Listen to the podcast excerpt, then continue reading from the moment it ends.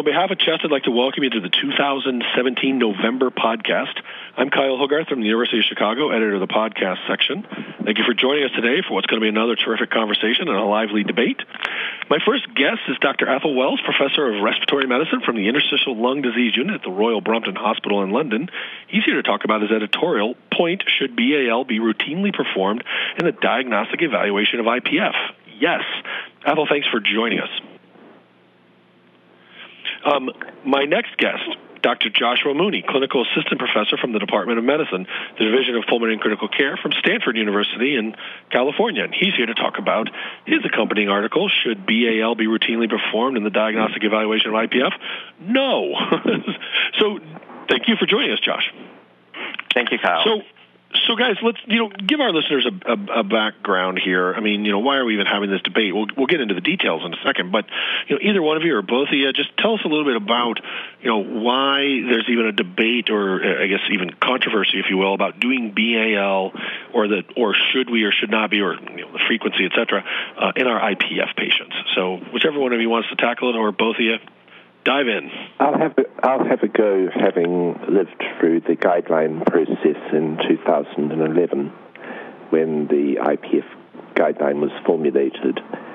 And I think we're having the debate because of an essential split between views held based on personal experience, expert personal experience over the decades, and what we have in the evidence base. So outside the United States, there's a tendency to perform BAL in suspected IPF, and that's based on personal diagnostic algorithms over the years. But actually, the evidence base is at the very least marginal. And so we have this essential split between expert opinion and absence of an evidence base. And so we find ourselves in a situation where a guideline recommendation is made, which is a conditional negative. It's made for the whole spectrum of IPF diagnosis, and I'm sure we'll come back to that. But this clashes with decades of, shall we say, informed belief that lavage actually does modify diagnosis in a useful way in this setting. So part of this is a cultural difference between the United States and a number of other non-US countries. Part of it is a split between expert experience and formal evidence evaluation. And so we're left with something of a schism. Josh, what do you think? That, that's a, a, a framework for this discussion? I, agree completely with Athol. I think uh, he summarized it well. I think there's um, a, a, split between continents as far as the the use between BAL and tremendous variability. I think amongst centers and practicing clinicians, um, even amongst quote expert um, ILD and IPF clinicians, and I think um, uh, you know that was the the, the gist of our our point counterpoint um, discussion is to, to, dig deeper into those those reasons for variation. Okay, perfect. Well, so Athol, you wrote the the pro, and so you and that was the first article, so you get to go first. um, so so talk to us. Um, you know, why why should we do BAL routinely in the diagnostic evaluation of IPF? And, and I guess from my perspective, when I was reading both your articles, it strikes me that it's the word routinely that seems to be the the sticking point, if you will, between the two opinions. Yes, I think that's fair. But at the start, I think we can reach for some common ground here. Um, and to, to make this point, I'd like to go back to the wording in the 2011 guideline, where no formal distinction was made in using BAL between those patients who already satisfied diagnostic criteria for IPF and those patients in whom the diagnosis was in doubt. And I think the word routine makes this an important distinction because we are dealing with two very different clinical scenarios. So, do we mean routinely across every patient in whom we are making a diagnosis of IPF who has suspected IPF, or do we mean routinely in those patients who don't meet classical diagnostic criteria for IPF? I might add, perhaps the majority of IPF patients. And we need to clear this up at the outset, and I would suggest that in arguing for BAL routinely, one would feel far more confident in arguing for this in those patients who don't have classical usual interstitial pneumonia on a scan. And um, in, other words, are most likely to have a CT appearance of possible usual interstitial pneumonia. So I think that's the first point to discuss. Are we going to break down IPF and routine diagnosis into two categories? and debate BAL in each category. I would favor doing that, and I wonder what Josh thinks about that. Yeah, I, I think that's um, uh, uh, that's a worthwhile approach and one that we we discussed in our rebuttal process. I think um, you know IPF diagnosis, going back to the 2011 guidelines, are based on either histopathologic or radiographic um, evidence of a UIP pattern and certain criteria for a more definitive UIP pattern. Um, as Dr. Athol Wells alluded to, there's also possible criteria. And I think the, the use of um, BAL um, in either of these settings in a more confident UIP diagnosis or a possible UIP diagnosis really stems, I believe, from its ability to rule out other causes of um, a possible or definite UIP pattern, and that predominantly, uh, you know, gets back to the ability of BAL to um, uh, for us to use the fluid cellularity in BAL, uh, specifically the presence of lymphocytosis, which um, has been suggested by um, a number of people to have some diagnostic value in distinguishing chronic hypersensitivity pneumonitis from other in, interstitial lung disease. And I think that um, that ability for the um, the presence or absence of lymphocytosis in, in combination with those patterns really is where the, the diagnostic utility of, of BAL um, would would um, so, be beneficial. Well, so so so let me help let me help frame it then for the two of you guys, or at least our listeners. Um, if I'm if I'm hearing Athol right, then it the you know there's if we broadly look at someone who we're entertaining an interstitial lung disease, there's clearly the group that meets all of the, the radiographic slash clinical criteria, and that everyone in the room agrees this is IPF. And yeah. there's an argument then to say we're done. There's no other diagnostic workup needed would you still argue, Athol, that this person should still have a BAL? Um, and that's Look, one I, group. I'm bound to. Please, let's, ahead, let's debate that point. Let's debate that in, point. In a debate, and of course, in the debate, I left I left this question open for that group, which is about as strongly as I felt able to put it.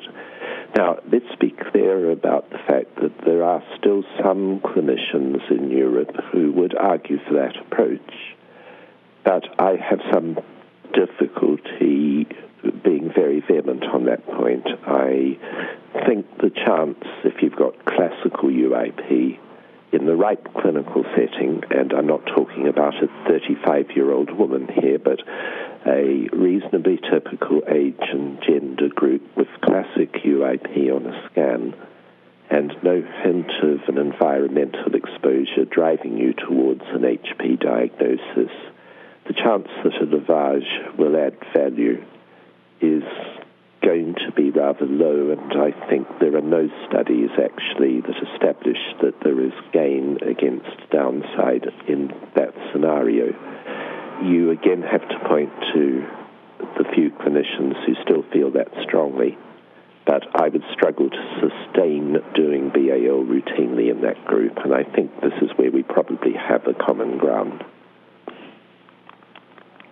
Yeah. It, it strikes me from what I mean, Josh. I don't want to put words in your mouth, but what you guys wrote in that group, it seems that that's you would agree. There's no role for a routine BAL in that patient population. No, I, no but I, I agree. I, I I think there would be have to uh, have to have tremendous um, ability for lymphocytosis to be specific to a non UIP or non IPF diagnosis, and I think there's there's chance for for even harm potentially in using lympho or use of BAL in that setting. So I I think um, both Athol and I are, are probably in agreement on on that. So so let's let's segue then to the group where where you know where the clinical pathologic conference is you know there's there's there's a head scratching going on. There's a there's a lively debate. Um, there's a question of an environmental factor, or it's not a classic patient, or not a classic image. Now I think it's where you know we can clearly see some distinction between the two opinions of routine application versus non-routine application of it. So why don't we dive into it, Athol? Yes, and I mean, when we speak about routine, we are talking about a clear majority of patients in this setting, and we're supposing that they don't have disease so severe that there would be dangers in BAL. Right. Now, you're in a setting in that group with what has been termed possible UIP on a scan, that is, the disease is in exactly the right place on the scan with fibrotic reticulation often with traction bronchiectasis but no honeycomb change. And we have data indicating that in patients with that appearance, the likelihood of IPF, depending on the age and to a lesser extent male gender, is going to be approaching 80 to 90 percent. And so you're looking for a shift here to take you to a plus 90% likelihood. Now, it does, and it must be stressed, vary significantly with age. So, as examined recently in the Brownell manuscript published in Thorax, a male aged 50 to 60 with a lower traction bronchiectasis score will have something like a 50 to 60% chance of having UIP a decade older with more traction, you are closer to 90%. So I think we can talk about a band of likelihood of between 60 and 85%. And hypersensitivity pneumonitis has emerged as the major differential diagnosis. So what you're really doing is shifting the likelihood to a point where you've got enough diagnostic likelihood to manage as for IPF and not proceed to a surgical biopsy. And this is important because HP and IPF now have such differences in their management. The decision to go to antifibrotic versus immunomodulation therapy. And also because surgical biopsy, when IPF is a suspected diagnosis, does have a significant mortality associated with it. So, for both those reasons, BAL in that group is helping us to rationalize surgical biopsy, and it's moving a significant group of patients up to a 90% likelihood of IPF. So that's the basis. Josh? Yeah, I think um, Athol, I think, summarized the, the description of the, the patient um, that BAL would have potential utility. And I think um, Dr. Collard and I, I think, both agree uh, when we were writing this that, that there is potential utility of BAL in that population.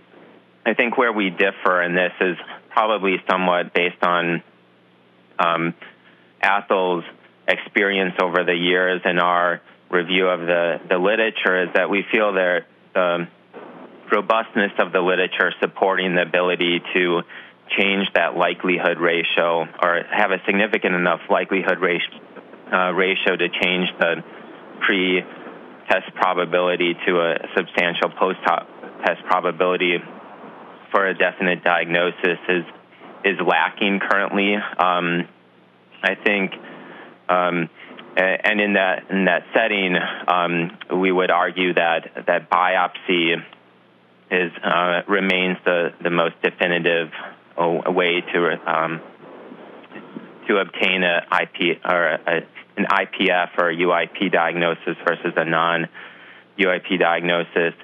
Um, I think there's and we can and get into the, the literature, but I think there's substantial variation as far as the, the literature supporting lymphocytosis, um, a tremendous variation as far as the, the groups of populations that they're used in, the prevalence of diseases like HP, and uh, what patients look like as far as their radiographic um, distributions. And I, I think um, there certainly may be a role for BAL, but I, I um, uh, we feel like there needs to be more more evidence in this area before we can support um, more routine use of it, even within the possible UIP population.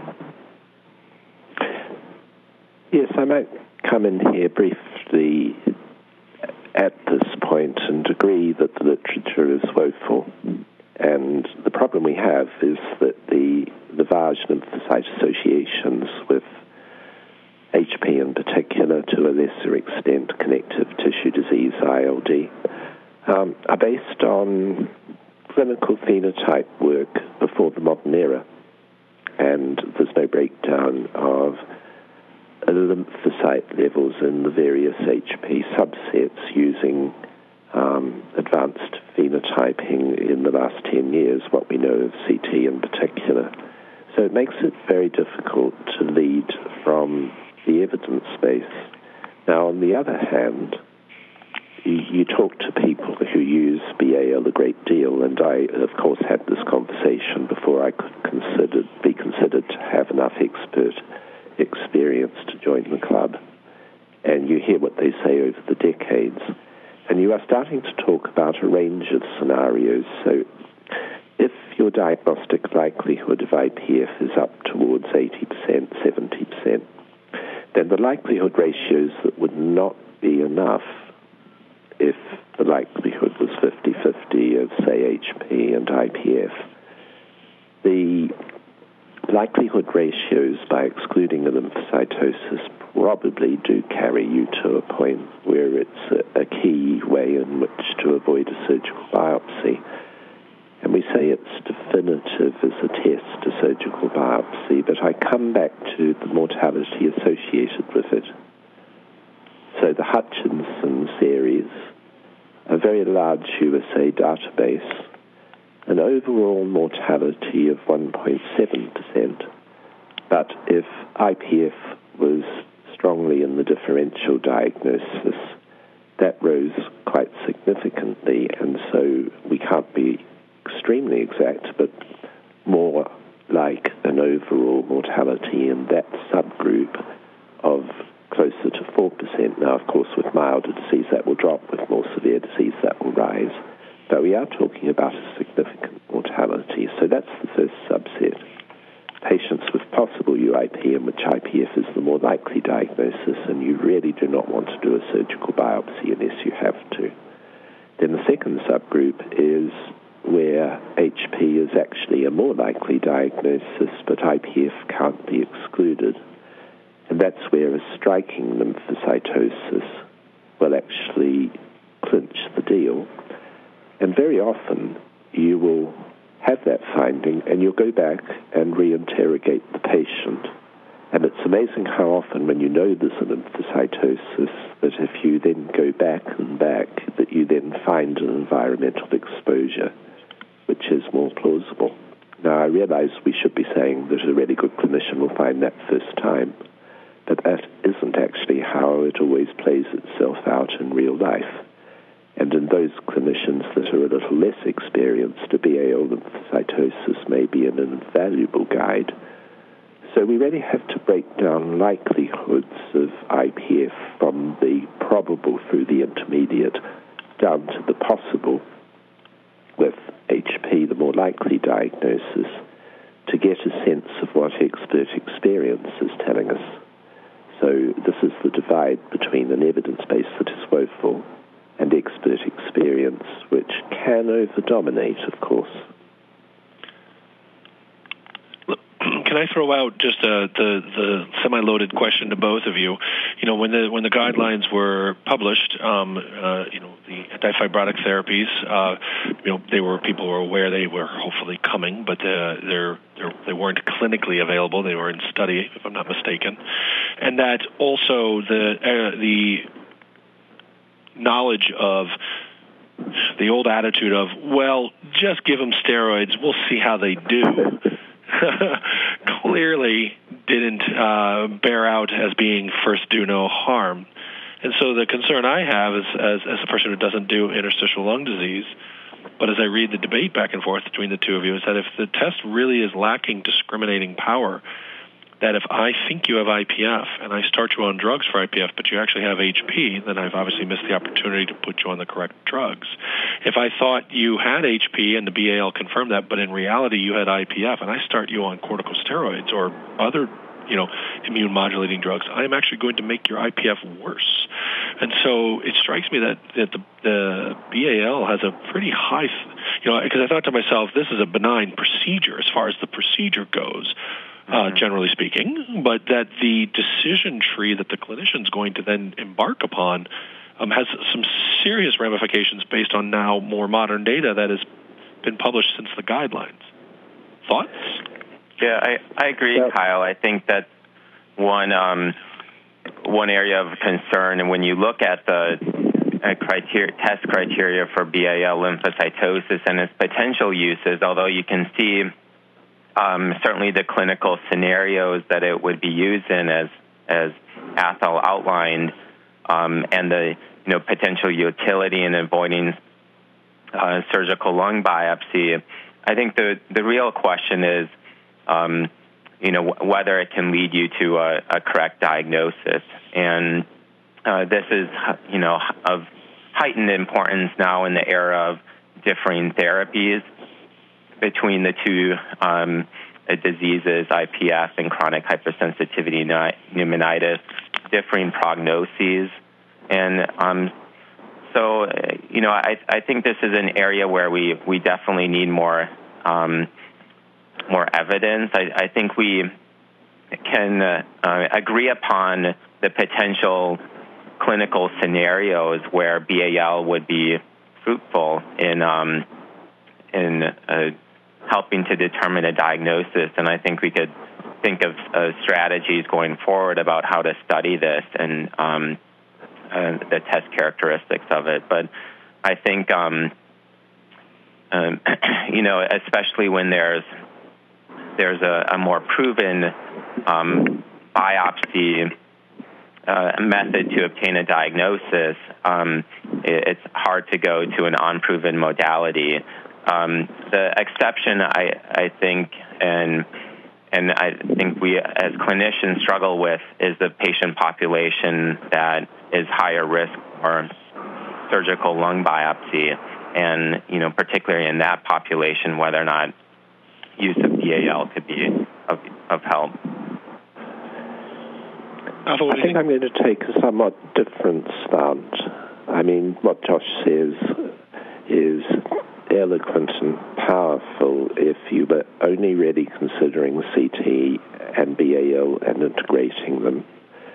But in point of fact, we can break down diagnostic processes into that which is documented well and forms the basis of formal criteria and guidelines. And those data that are used in clinical reasoning that add probabilities. Now, we're not just putting together CT and BAL here. Right. We're putting in age, gender, observed disease behavior, and a BAL lymphocytosis of, say, 15 to 25 percent doesn't change likelihoods.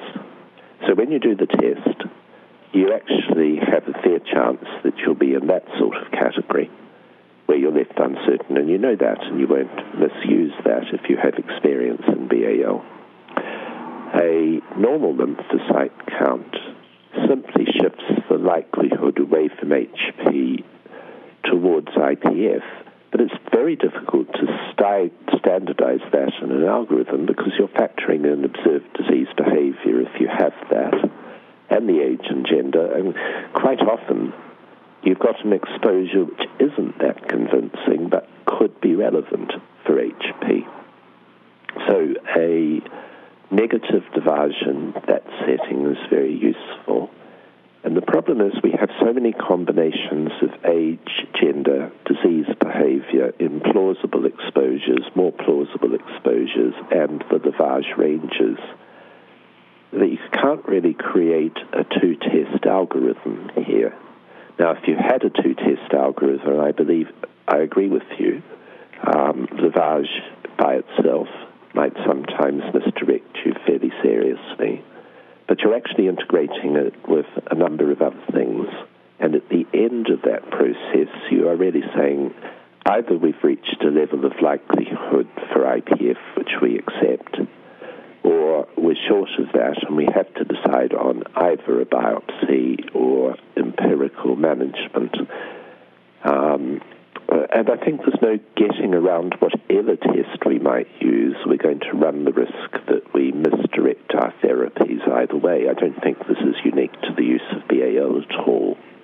True. So, yeah. so I think it's very difficult to come up with a rigid algorithm for what is essentially clinical reasoning. We have a different level of quality of information in every individual patient and the multidisciplinary process just explores that. So I don't myself believe that the use of lavage in somewhat experienced hands creates risks of mismanagement. Do, we think this is a scenario where, I mean, and I think if I wanted to kind of paraphrase even the both of you, it, it's not so much that the, the BAL is going to be the 100%, and maybe that's the point for our listeners. The BAL is not going to be, if it's, if it's performed in the diagnostic evaluation, it's not the linchpin, and it's definitely not there, and it's in isolation. You know, as we've already said, you have somebody who you're kind of debating between, you know, one or two different diagnoses beyond the IPF you thought they had, that you've already gone down the pathway of this interstitial lung disease, debated occupational exposures or environmental exposures, etc. And then BAL, one would argue, is there to help hopefully push you over the edge into a, a more affirmative diagnosis based on what you were already clinically suspecting. Is that a decent paraphrasing of it? Yes, I think that's very fair. So mm-hmm. if the lavage lymphocyte count is over 30%, you actually need to scrutinize the case really carefully for a diagnosis other than IPF, usually HP. If the lavage lymphocyte count is under 14%, this nicely supports your impression that you're dealing with IPF rather than HP. And if it's in between, you have some caution in what you conclude. So, so it still, so it still comes back to the frequency. So it still comes back to the when to do it, right? I mean, that's going to be the crux of the matter yeah. between the two of you. yeah, I think so. And I mean, I think one of the difficulties is that if you're um, dealing with a, a patient with possible UIP on the scan age 75 and no overt triggers, your yield for diagnosing HP is clearly going to be a lot lower than if the patient is 60 to 65 with possible UIP and maybe less traction bronchiectasis. So we have to make an average statement, don't we, which can be a meaningless mean statement because you really want to factor in other considerations, age, gender, and where the scan lies in a spectrum across possible UIP. Is there a hint of mosaic attenuation, for example? So it's difficult to come up with a one size fits all at the best of times. But I, th- I think you're right. If you're there at 90% already, and I think with many patients with possible UIP in their 70s, you are, then you can use the same logic as the classical UIP and question a routine BAL. But otherwise, I would say you can make a strong case that you would want to consider those data in clinical reasoning. Have Have either of you been in the clinical scenario in your both your practices where, okay, so you're debating and, and you're not at the 90% certainty that this is IPF. Um, you're in a more mid range, and you know you're now having this conundrum of do we go to VATS biopsy, uh, but maybe we'll discuss doing a BAL or not. Can you can you give us just your anecdotal experiences of the number of times that the bronchoscopy with BAL has actually steered you down the new path? That you were maybe leaning towards VATS biopsy, but the BAL was so definitively consistent with chronic HP, you know, et cetera, that you you helped avoid a VATS. Because I think maybe in the end, that's a lot of what this is about. Is will this test, besides giving you diagnostic certainty and all the issues we talked about with drugs, but can we avoid an unnecessary surgical procedure? Because that's clearly a, always a good thing for our patients. I believe so. I mean, as somebody who has used BAL a great deal, I know that it actually gives me a diagnostic confidence of IPF in a great many patients which obviates the need for a surgical biopsy. So I would stand by that, and I believe you've summarized it beautifully. That is the issue the avoidance of the risks associated with surgical biopsy. Yeah, I, and I, I think in the, the U.S. and certainly in in our center, we probably have less experience with BAL use than than Athol and, and those in Europe. But um, uh, I've had more variable experience um, as far as the the BAL um, pointing me in the in confidently in one direction. I I do think in a patient with uh, possible UIP um, with risk factors for HP or even some suggestion of uh, inconsistent UIP features on their CT scan. Um, uh, uh BAL can be helpful. Um, uh, I've had a, a theme of, in, in, my experience, less utility in those with more probable UIP. Um, and those with with possible UIP with with probably higher pretest probabilities pointing me in the direction of, of IPF. Um, so I, I, do think um, you know there's utility in BAL. I think as, Athol has alluded to in, in, in both as well as you, Kyle. I think it really has to be taken in the clinical context um, and incorporated with the other uh, demographic features with occupational environmental exposures with the radiographic findings. I think it's difficult to put um, a, a, single algorithm in place for for BAL use or lymphocytosis thresholds that would that would make a, a confident diagnosis. Sure sounds like we need a registry, fellas, or something prospective. I'll just throw that out there. We definitely need something prospective. I, I, think what we really need is prospective studies in which a multidisciplinary right. group are asked to reach a diagnosis without BAL information. Then they're given the BAL information. The frequency of a change in diagnosis and a change in investigation strategy needs to be quantified, and then that needs to be validated against outcomes. And I think one of the issues is there's a subgroup of HP patients who do badly behave like IPF, and the literature indicates they're more likely to have a neutrophilia, and many of them don't have a lymphocytosis. Now, in point of fact, you could therefore, with uh, a BAL neutrophilia with no lymphocytosis be misclassifying those patients away from HP. But if they have usual interstitial pneumonia and progress like IPF, maybe you're doing them a favor by actually reaching a diagnosis of IPF and managing this for IPF because heavens knows in that group our traditional therapies often fail. Right. So um, that is another key question. So-called misclassification on BAL is it actually giving us key information on subgroup disease behavior.